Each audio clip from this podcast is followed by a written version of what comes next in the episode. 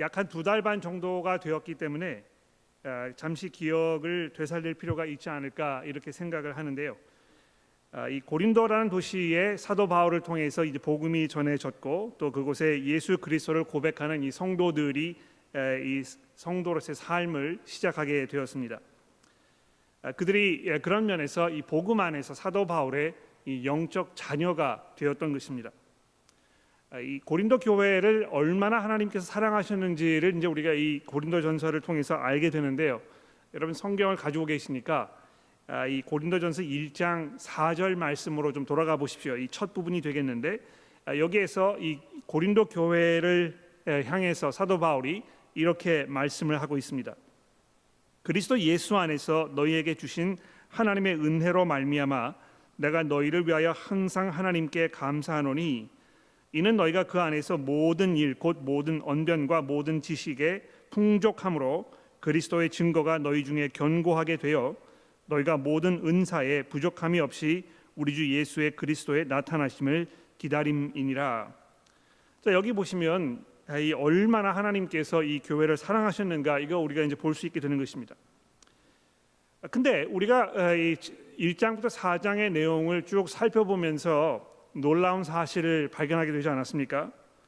아, 그 안에 분열이 일어났는데 그 분열은 자기가 다른 사람들보다 더 영적으로 성숙하다는 그런 인정을 받으려는 이런 욕심 때문에 일어난 이런 분열이었다. 사도 바울이 이렇게 설명을 하고 있습니다. 그래서 자신이 더 성숙하다는 것을 이 주장하기 위해서 베드로라든지 아볼로라든지 바울이라든지 심지어는 이 그리스도의 이름을 어, 언급해 가면서 자기 나름대로의 당을 지어 가지고 이 정작 사도들은 생각하지도 아니하였고 또 그들 사이에서는 있지도 아니하였던 이런 그 경쟁심을 불태우면서 자기네들끼리 아웅다웅하는 참으로 어처구니 없는 이런 상황이 벌어졌던 것입니다. 그런데 아, 여러분 조금만 생각해 보시면은요, 아, 이런 비슷한 일들이 지금도 교회 안에서 아, 벌어질 수 있다는 것을 우리가 부정하기가 어렵습니다.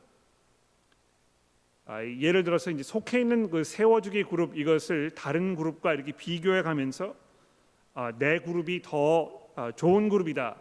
또 내가 속해 있는 리더가 훨씬 더 영적으로 성숙해 있고 이 그룹을 더 잘 인도하는 그런 리더이다.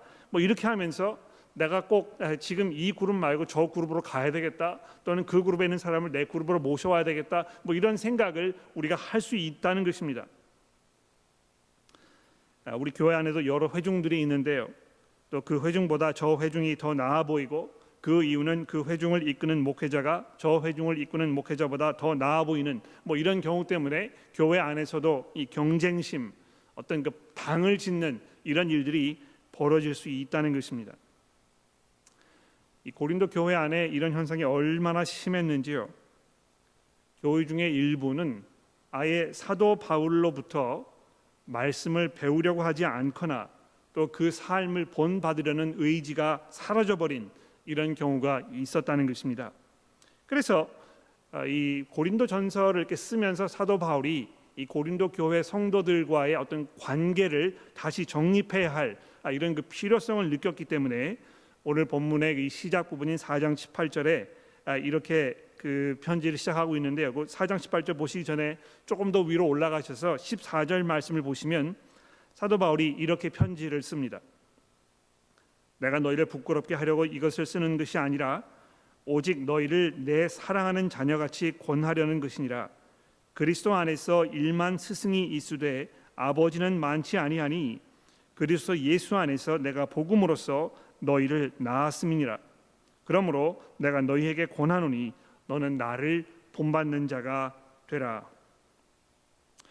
이 사도 바울께서 고린도 교회를 바라보면서 그들의 영적 상태를 진단해 보면서 그들이 가장 그 당면했던 가장 중요한 어떤 그 문제라고 하면 이것이 이 영적 교만함이라고 파악을 했던 것입니다.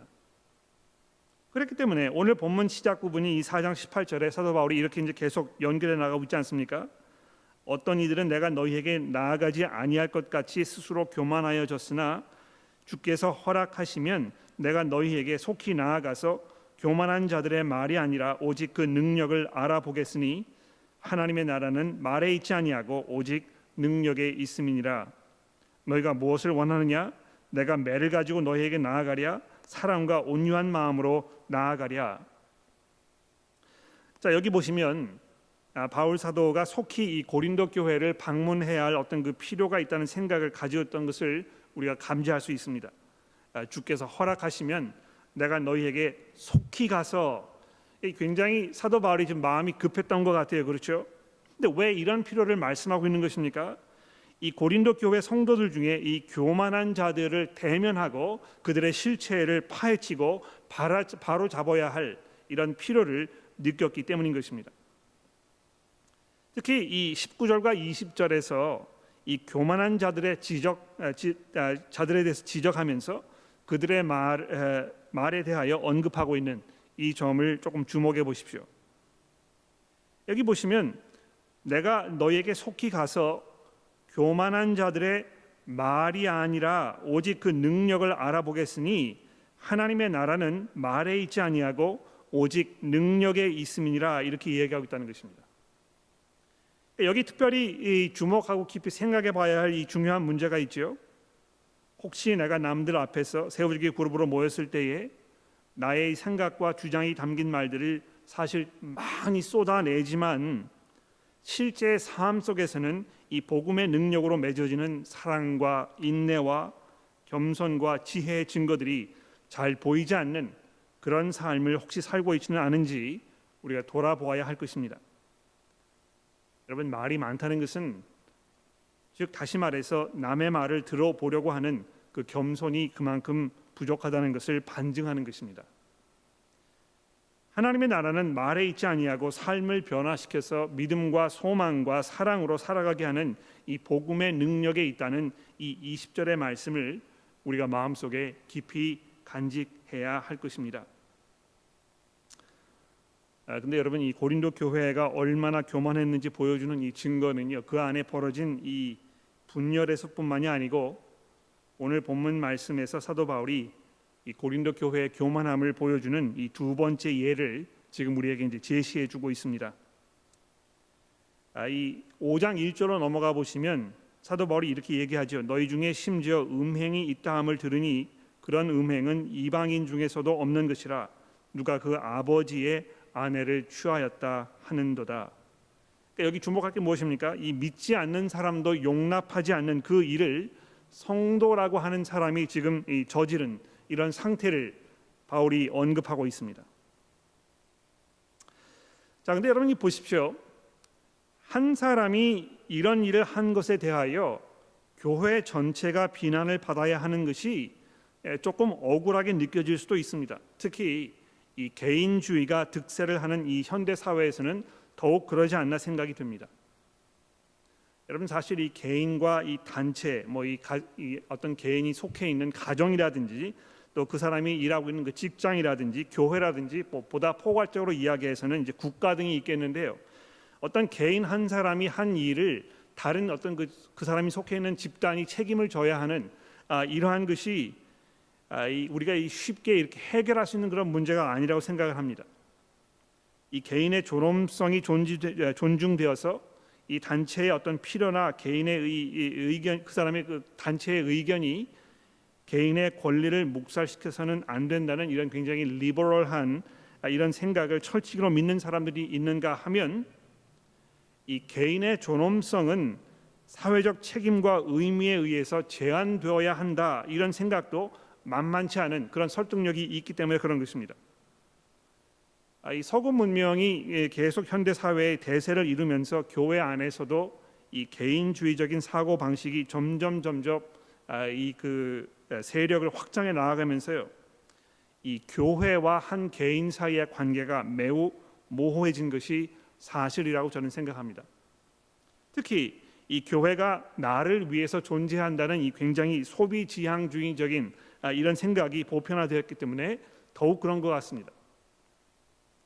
아, 교회는 나의 이 필요를 채워줘야 할 책임이 있다 이렇게 이제 생각을 하고 그래서 내 취향에 맞지 아니하거나 또는 내 생각이나 내 주장에 부합하지 아니하거나 또 나에게 조금이라도 불편함을 가져다 준다면 나는 언제든지 다른 교회로 이렇게 옮겨버리면 그만이라고 생각하는 그런 성향이 굉장히 강해졌기 때문에 목회자들도 이 성경의 말씀을 아, 사실 그대로 전하지 못하고 이것이 교우들의 마음 가운데 아, 뭐이 못마땅한 그런 그 생각을 갖게 하지 않을까 마음의 상처를 입히는 것이 아닐까 이런 염려가 앞서서 말씀을 용기 있게 전하지 못하는 경우를 우리가 종종 보게 되는 것입니다.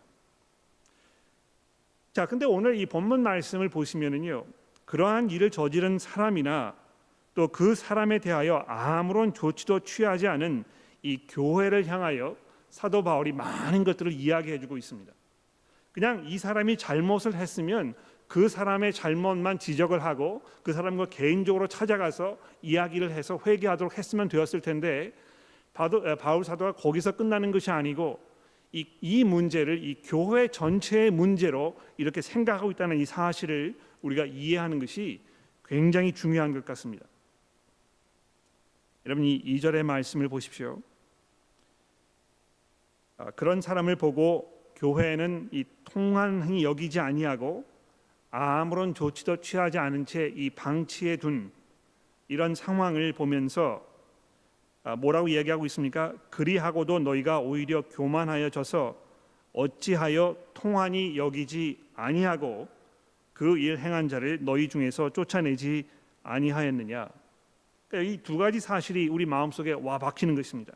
첫째는 이 음행을 저지른 사람을 너희 중에서 쫓아내어야 한다 이렇게 하는 그 말이고요. 둘째는 그렇게 하지 않은 이 고린도 교회 성도들을 지금 사도 바울이 교만하다고 지적하는 아, 이런 부분인 것입니다. 실제로 아, 이 본문에 쭉 내려가서 살펴보시게 되면 사도 바울이 이 문제를 얼마나 아, 고민하고 심각하게 받아들였는지에 대해서 3절에 보시면 내가 비록 멀리 떠나 있지만 이미 나는 이 일을 한 이 사람을 내가 판단하였다. 내가 그 사람의 이 잘못을 내가 지적하고 이것이 잘못되었다고 분명히 이야기하는 것이다. 이렇게 3절에 말씀하고 있습니다. 그러니까 거기에서 끝났으면 됐을 텐데요. 그렇게만 하지 아니하고 이 4절에 보시면 주 예수의 이름으로 너희가 모였을 때 즉 이 교회가 교회로서 함께 모여 있는 그 자리에서 자신과 함께 이 문제에 대한 조치를 취하기를 지금 바울 사도가 4절에서 기대하고 있는 것입니다. 또 더 나아가서 5절 말씀해 보십시오. 주 예수의 능력에 의지하여 이 사람을 사탄에게 내어 주어야 한다고 5절 말씀에 얘기합니다. 아, 여러분 여기 그 사탄에게 이제 이 사람을 내어 주어야 한다는 이 그 내용이 굉장히 이해하기 어렵고 또 받아들이기 어려우실 수 있을지 모르겠습니다. 아 근데 아, 어떻게 하는 것이 사탄에게 내어 주는 것인가 이 문제를 아, 조금 제가 설명을 드려보도록 할게요. 여러분 그 이 세상에는요 이 두 가지의 어떤 그 어, 영역이 존재하고 있습니다. 하나님께서 다스리시는 이 하나님의 나라가 아, 이 세상에 있습니다. 그런데 그 하나님의 나라에 속해 있지 않은 그래서 아, 이 사탄에게 속해 있는 그래서 사탄이 다스리고 지배하는 그 영, 물론 뭐 사탄이 하나님의 그 다스림 가운데 있기 때문에 결국에는 한 영역밖에 없는 것입니다. 하나님께서 다스리시는 그러나 그 안에 아, 부분적으로 하나님께서 잠시 동안 사탄의 세력 아래서 그의 영향력 아래서 살도록 하는 아, 그런 그 상황을 만들어 놓으시고 거기에 속해 있는 사람들이 있다는 것입니다. 그래서 아, 이 하나님의 나라에 속해 있지 않으면 성경은 분명히 우리에게 이야기하기를 나머지 사람들이 이 사탄의 영역 안에 들어 있다고 이렇게 말씀하고 있는 것입니다. 아 근데 이 교회 안에서 정말 사랑과 믿음의 이 공동체 안에서 아, 성도로서 살고 있지 아니하면 그 사람은 이 사탄의 영역에 지금 있게 되는 것인데요. 이 음행한 사람을 아, 교회 밖으로 내어 보내라. 즉 그와 교제를 끊고 그 사람이 어, 더 이상 성도로서 어떤 그 행세를 하지 못하도록 이렇게 해라 이야기하는 이것은 그 사람을 다시 사탄의 영역으로 내 보내라는 말인 것입니다. 즉 교회로 아, 교회 밖으로 나아가도록 아, 이렇게 지금 사도 바울이 부탁을 하고 있는 것입니다. 아, 이것이 굉장히 모질게 야 이거 너무 심한 그런 말씀이 아니냐 이제 이렇게 들릴 수가 있겠는데요. 어, 우선 먼저 그 4장 21절에 사도 바울이 어떠한 마음으로 지금 이런 이야기를 하고 있는지 먼저 한번 생각해 보십시오. 아, 내가 너희가 무엇을 원하느냐? 내가 매를 가지고 너희에게 나아가랴? 사랑과 온유한 마음으로 나아가랴? 그러니까 여기 이 바울 사도의 마음이 좀 담겨 있는 것입니다. 그렇죠? 이 성도들을 정말 사랑하고 교회를 사랑하는 마음이 있기 때문에 사도 바울이 이 고린도 교회를 방문하였을 때에 정말 그들을 이 사랑으로 온유한 마음으로 정말 그들을 아끼는 마음으로 가기 원하는 이런 그 간절한 마음이 있었던 것입니다. 그런데 거기에 덧붙여서 이 5장 5절 말씀에 보시면 이런 자를 사탄에게 내어 주고 이는 육신을 멸하고 그 사람의 영은 주 예수의 날에 구원을 받게 하려 함이라 하는 이 5절의 말씀을 주목해 보십시오. 사도 바울이 이 교회 안에서 잘못한 이 사람을 아, 교회 밖으로 내어 보내라 이렇게 이야기하는 그 이유는 그 사람을 정죄하여 그 사람을 곤란하게 만들고 그래서 어 뭐이 폐가 망신하도록 이렇게 하는 그런데 목적이 있는 것이 아니고 역시 이 사람도 깊이 사랑하기 때문에 그 사람의 영혼을 구원하려는 그래서 그가 이 예수 그리스도의 날에 그리스도께서 주시는 그 복과 하늘의 영이 그 축복을 미스아웃하지 않도록 이렇게 하기 원하는 그런 간절한 마음이 그에게 있었던 것입니다. 자, 이 사도 바울이 그러면 왜 이렇게 어, 아주 극단적으로 여겨지는 아, 이런 그 어, 이야기를 지금 하고 있는 것인가? 이거 우리가 조금 생각해 봐야 되겠죠.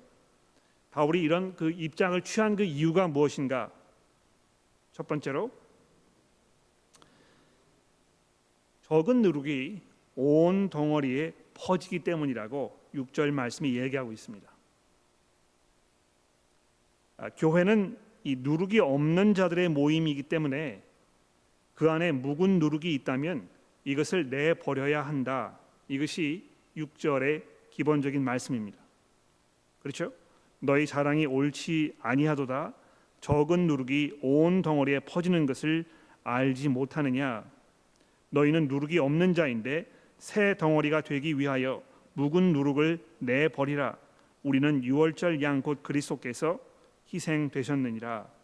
자 여기 보시면 사도 바울이 그 교회 안에서 지금 그 존재하는 어떤 그 아, 경건하지 못한 행동들, 이 죄악들 이것이 그냥 그 한 사람에게 국한된 문제가 아니고요.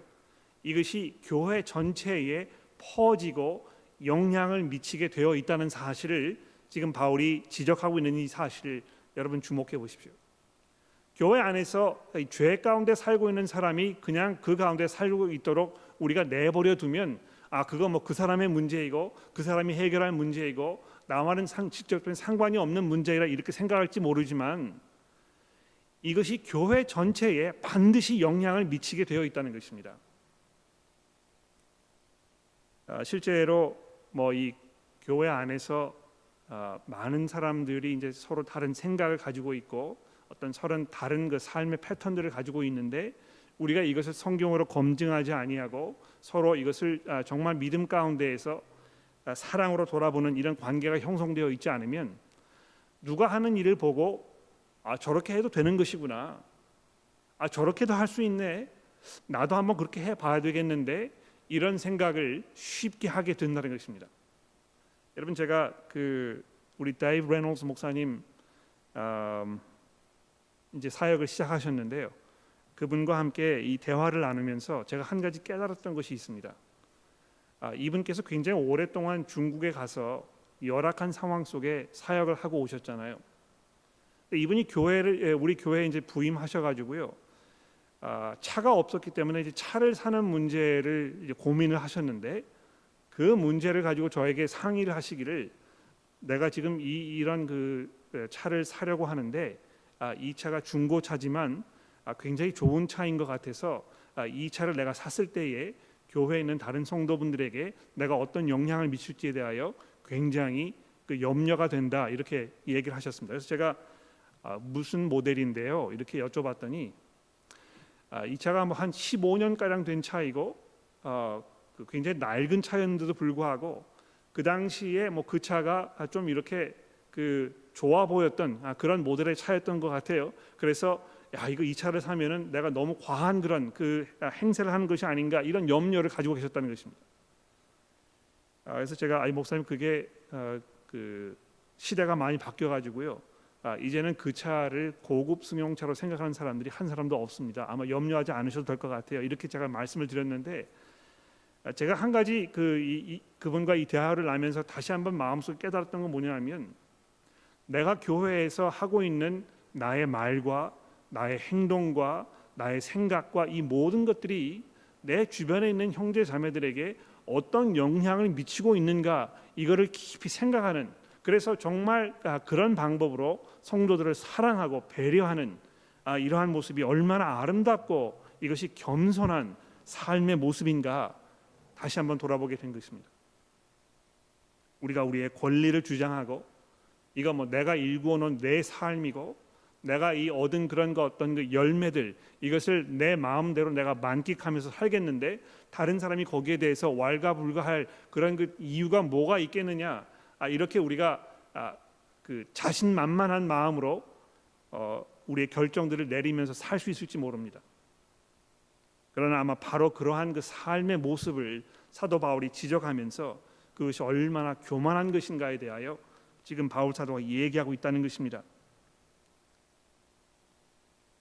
그래서 한 사람의 어떤 그 어, 행동과 말과 생각이 교회 전체에 이 영향을 미칠 수 있다는 이 사실을 기억하는 것이 굉장히 중요하겠고요. 그 사실에 대하여 이야기하면서 오늘 아침에 우리 안기화 교우님께서 봉독해 주셨던 이 출애굽기서의 그 내용을 지금 사도 바울이 이 7절 이하부터 지금 우리에게 아, 인용해 주고 있습니다. 아, 누룩이 없는 자들인데 아, 너희들이 그새 어, 덩어리가 되기 위하여 묵은 누룩을 내어 버리라 이렇게 이야기하고 있습니다. 이게 이제 그 6월절 날 이스라엘 백성들이 애굽에서 탈출하기 위하여 이 준비 작업을 하면서 먹을 양식을 준비하기 위해서 빵을 구워야 됐는데 빵을 구려면 거기다 누룩을 집어넣어 가지고 이게 이제 부풀게 해서 빵을 구워야 되지 않습니까? 그런데 그렇게 하려면 너무 시간이 오래 걸리고 지체되어서 빨리 애고로부터 탈출할 수가 없었기 때문에 하나님께서 이스라엘 백성들에게 뭐라고 명령하셨습니까?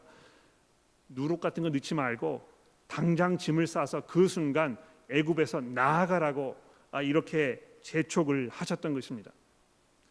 그러니까 이 6월절에 누룩을 넣지 않는 이 빵을 먹는 그 이 그것을 계속 이스라엘 백성들이 매년마다 아, 하면서 무엇을 기억했겠습니까?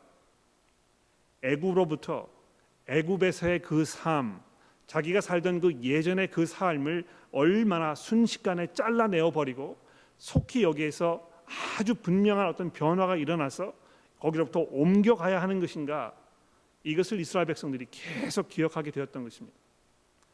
그러니까 이 교회 안에서 어떤 그 어, 경건하지 아니한 이런 일들이 벌어졌을 때 그거를 그냥 방치해 두지 말고 이것이 얼마만큼 여러분들의 삶과 영향, 이그 생각에 영향을 미칠 수 있는지 기억하여 속히 이 결정을 내리고 아, 이 조치를 취하라고 이렇게 지금 이야기하고 있는 것입니다.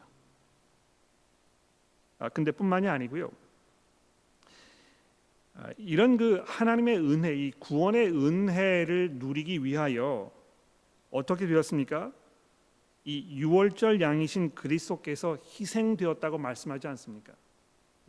우리가 이 그 누룩이 없는 새로운 덩어리 깨끗하고 순결하여 아, 이 악의 영향력 아래 있지 아니하는 이런 그 삶을 살기 위해서 그리스도께서 엄청난 대가를 치르시고 우리로 하여금 이런 새로운 덩어리가 되게 하였으니 더 이상 그런 방식으로 살지 말고 아, 여기 이제 이 8절 말씀에 보면 이렇게 얘기하죠.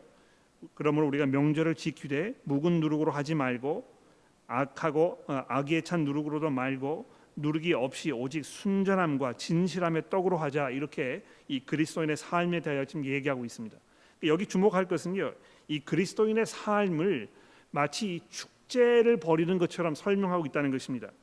여기 이제 그 명절을 지킨다 이렇게 되어 있는데 여러분 뭐 이 설날이라든지 추석 같은 이런 명절에 보면 우리 뭘 하는 것입니까? 그날 뭐 이 먹고 마시면서 즐기고 가족들과 이 환담하고 뭐 이 웃으면서 지내는 굉장히 즐거운 그런 나라 아닙니까? 그렇죠? 이 그리스도의 이 그리스도인으로서의 삶을 사는 것이 바로 그런 것이라는 것입니다. 거기에는 어떤 그 악의 누구를 정죄하거나 누구를 뭐 이 손가락질하거나 그 사람을 무관심으로 대하거나 경쟁심 가운데에서 서로 이 싸우는 이런 관계에 있는 것이 아니고요. 정말 명절을 지키듯이 기쁜 마음으로 감사하게 서로 교제하면서 이 순전함과 진실함으로 서로 관계하는 이런 것이 교회라는 것입니다. 그러므로 지금 이 음행한 사람을 교회 밖으로 쫓아내는 이 문제에 대해서 이야기하면서 사도 바울이 악의로 경쟁심으로 정죄하는 마음으로 우월 의식을 느끼는 마음으로 그 사람을 미워하는 마음으로 또는 무관심으로 이렇게 대하면서 하지 말고 정말 우리가 이, 이 그리스도의 이 죽으심 또 그걸 통하여 우리가 누리게 된 이 하나님의 은혜 또그 아, 안에서 우리가 진실함과 순전함으로 서로 관계하는 아, 이런 사실들을 바탕으로 하여 이 어려운 결정을 내리라고 지금 바울 사도가 이야기하고 있는 것입니다. 아, 한 가지 뭐 좀 더 그 지적을 해 보고 싶은 것은요. 이 음행하는 문제를 지금 이야기하고 있지만 여기에 대해서 이 지적을 하면서 아, 성도와 이 세상 사람들을 지금 사도 바울이 구별하고 있는 이 중대한 그런 그 이슈를 생각해 보십시오. 구절 말씀에 보시면 내가 너희에게 지금 쓴 편지에 대하여 음행하는 자들을 사귀지 말라 하였거니와 이 말은 이 세상에 음행하는 자들이나 탐 아, 자들이나 속여 빼앗는 자들이나 우상 숭배하는 자들을 도무지 사귀지 말라 하는 것이 아니니 만일 그리하려면 너희가 세상 밖으로 나아가야 할 것이라 이제 내가 너희에게 쓴 것은 만일 형제라 일컫는 자가 음행하거나 탐욕을 부리거나 우상을 숭배하거나 모독, 아, 모욕하거나 술 취하거나 속여 빼앗거든 사귀지도 말고 그런 자와 함께 먹지도 말라 함이니라 이렇게 하면서 이 성도들과 교회 밖에 있는 세상 사람들을 지금 딱 구분하여 얘기하고 있습니다. 우리가 이 일을 해야 하는 이 이유는 우리가 성도들이기 때문에 그렇다는 것입니다. 세상 사람들과 구별되어 있는 사람들이기 때문에 그렇다는 것입니다. 특히 우리가 서로를 형제라고 부르기 때문에 더 이렇게 해야 할 그런 책임과 의무가 우리 가운데 있다는 것을 사도 바울이 11절에서 지적을 하고 있습니다. 두 번째로 주목할 것은요. 이 음행을 하는 그 사람의 이 문제만 지적한 것이 아니고 여기 11절에 보시면 탐욕과 우상 숭배와 모욕과 술 취함과 이 사기를 치는 일 이런 모든 것들이 여기에 다 포함되어 있다는 것을 우리가 주목해 볼 필요가 있겠습니다. 그러니까 얼마나 사도 바울이 교회 안에서 성도들이 세상과 구별되어 경건하게 살며 자기의 삶을 돌아보면서 우리가 정말 하나님의 말씀에 순종하고 하나님을 두려워하고 성도의 이 삶에 합당한 그런 모습으로 살고 있는지 이것을 지금 사도 바울이 지적하고 있다는 것입니다. 아, 그 중에 어떤 분들은 아, 뭐 이렇게 하면은 아, 교회 안에 그 남아 있을 사람이 누가 있겠습니까? 우리 모두가 다이 아, 탐욕한 탐심하는 마음이 있고 우리가 종종 술 취하기도 하고 우리가 이 본의 아니게 사람들에게 이 거짓말을 하여 아, 부당한 이익을 취한 경우도 있는데 그렇다면 누가 교회 안에 남아 있을 수 있겠습니까? 뭐 이렇게 이야기할 수 있을 것 같아요. 그런데 지금 사도 바울이 이야기하는 것은요. 한 순간 순간 잘못하는 그 잘못을 지적하는 것이 아니고 이 삶의 전체적인 그 방향을 지금 얘기하는 것입니다. 예? 우리가 이 성도로서 살고 있는데 정말 하나님 앞에 내가 겸손하고 두려운 마음으로 나의 삶을 돌아보면서 내가 회개하는 삶 가운데 있는 것인가 아니면 내가 경건하지 않은 행동과 생각을 하고 있음에도 불구하고 그것을 대수롭지 않게 넘어가면서 마치 그것이 아무런 문제가 되지 않는 것처럼 그냥 지나가 버리는 이런 교만 가운데 살고 있는 것인가 이거를 지금 얘기하고 있다는 것입니다. 아, 한 가지만 더 지적을 해드린다면요. 여기 이제 이 교제의 경계선이라고 제가 이 주보에다 적어드렸는데 아, 이렇게 사는 사람들이 있거든 그 사람을 사귀지도 말고 그런 자와 함께 먹지도 말라 이렇게 이야기한 이 부분을 우리가 주목할 필요가 있겠습니다. 도대체 어떻게 이 11절의 말씀을 우리 교회 안에서 우리가 적용할 것인가? 그러니까 여러분 뭐 이런 경우를 우리가 생각해 보게 돼요. 교회 안에서 아, 잘못된 일을 한 사람이 있습니다. 그래서 이 교회 리더십 팀에서 고민하고 기도하면서 이 사람을 권면하고 아, 이 사람의 잘못을 지적하고 회개하도록 이렇게 이 아, 권하였는데 그 사람이 그것을 듣고 아, 굉장히 마음이 상하고 마음의 상처를 입었다고 이렇게 하면서 아, 자기의 어떤 그 잘못을 인정하거나 또 회개하는 마음을 보이지 아니하고 교회에 있는 다른 사람에게 가서 어떻게 교회에서 나에게 이렇게 이야기할 수 있을까? 이런 이야기를 하였을 때에 주변에 있는 다른 사람들이 아 그 사람을 뭐 감싸주면서 뭐 어, 이해해야지 어떻게 하겠어 또 뭐 이 너무 심하게 얘기한 것 같아 아, 이렇게 하는 경우가 이제 벌어질 수 있다는 것입니다. 그러니까 이 교회 리더십에서 어떤 그 취한 조치와 교회 나머지 성도들이 그 성도들을 향해서 가지고 그 성도를 향해 가지고 있던 이 생각에 서로 엇박자가 나고 있기 때문에 지금 이 잘못을 한 이 사람은 그럼 뭐 어떤 내가 그, 그 입장을 취해야 될 것인가에 대해서 서로 이 상반되는 이런 생각을 지금 갖게 되는 것입니다. 그러니까 이, 게 일괄적으로 이 행동이 이루어지지 아니하여서 아, 이 사람을 권면하는 이 일이 다 무용지물이 되는 이런 경우를 우리가 경험하지 않습니까? 아마 그런 것을 우리가 염두에 두었을 때 교회 전체가 이 문제를 잘 이해하고 이 문제의 그 심각성을 생각하고 그래서 정말 이 그 잘못한 성도를 향한 진정된 사랑하는 마음으로 한 마음과 한 뜻으로 당분간 그 사람과의 교제를 끊는 것이 아, 뭐 교제를 끊었다고 하는 걸 이제 다시 말씀드리면 뭐 그 사람의 아, 어떤 그 억울함 또는 뭐 원통함 이런 거를 우리가 받아주면서 들어주고 이렇게 하는 것 하지 한걸 말하는 것이 아니고요. 당분간 그 사람이 스스로 생각하고 생각을 정리할 수 있는 기회를 주기 위하여 거리를 둔다는 것입니다. 아마 이 문제에 대해서 우리가 더 깊이 이제 고민을 해봐야 될 텐데요. 아, 제가 여러분들 권해드리고 싶은 것은 세워지기 그룹에서 이 문제를 깊이 한번 생각해 보시고 아, 우리가 교회적으로 어떻게 이렇게 하면 이 잘못한 이 사람이 빨리 회개하여 아, 이 아, 용서의 자리로 들어올 수 있는 그런 가장 좋은 방법인가 이거를 우리가 함께 고민했으면 그러면 참 좋겠습니다. 결론을 내려볼까요? 우리 교회는 경건을 중요하게 여기는 사람들의 모임입니다. 얼마나 이것이 우리에게 중요한 것인가 우리가 하나님의 말씀을 듣고 그 말씀 안에서 아, 정말 하나님을 기쁘시게 하는 이런 삶을 살기 원하는가 그것으로 우리가 뭉쳐져 있는 이런 교회가 되어야 될 것입니다. 두 번째로 말이 많으면 우리가 교만하게 될 수밖에 없다고 생각합니다. 우리의 생각을 쏟아내고 이것을 다른 사람들에게 관철시키려는 이런 작업을 잠시 중단하고 하나님의 말씀을 먼저 듣고 또 다른 사람들의 권면을 들어보려는 이런 겸손함이 우리 가운데 있어야 할 것입니다. 결국에는요.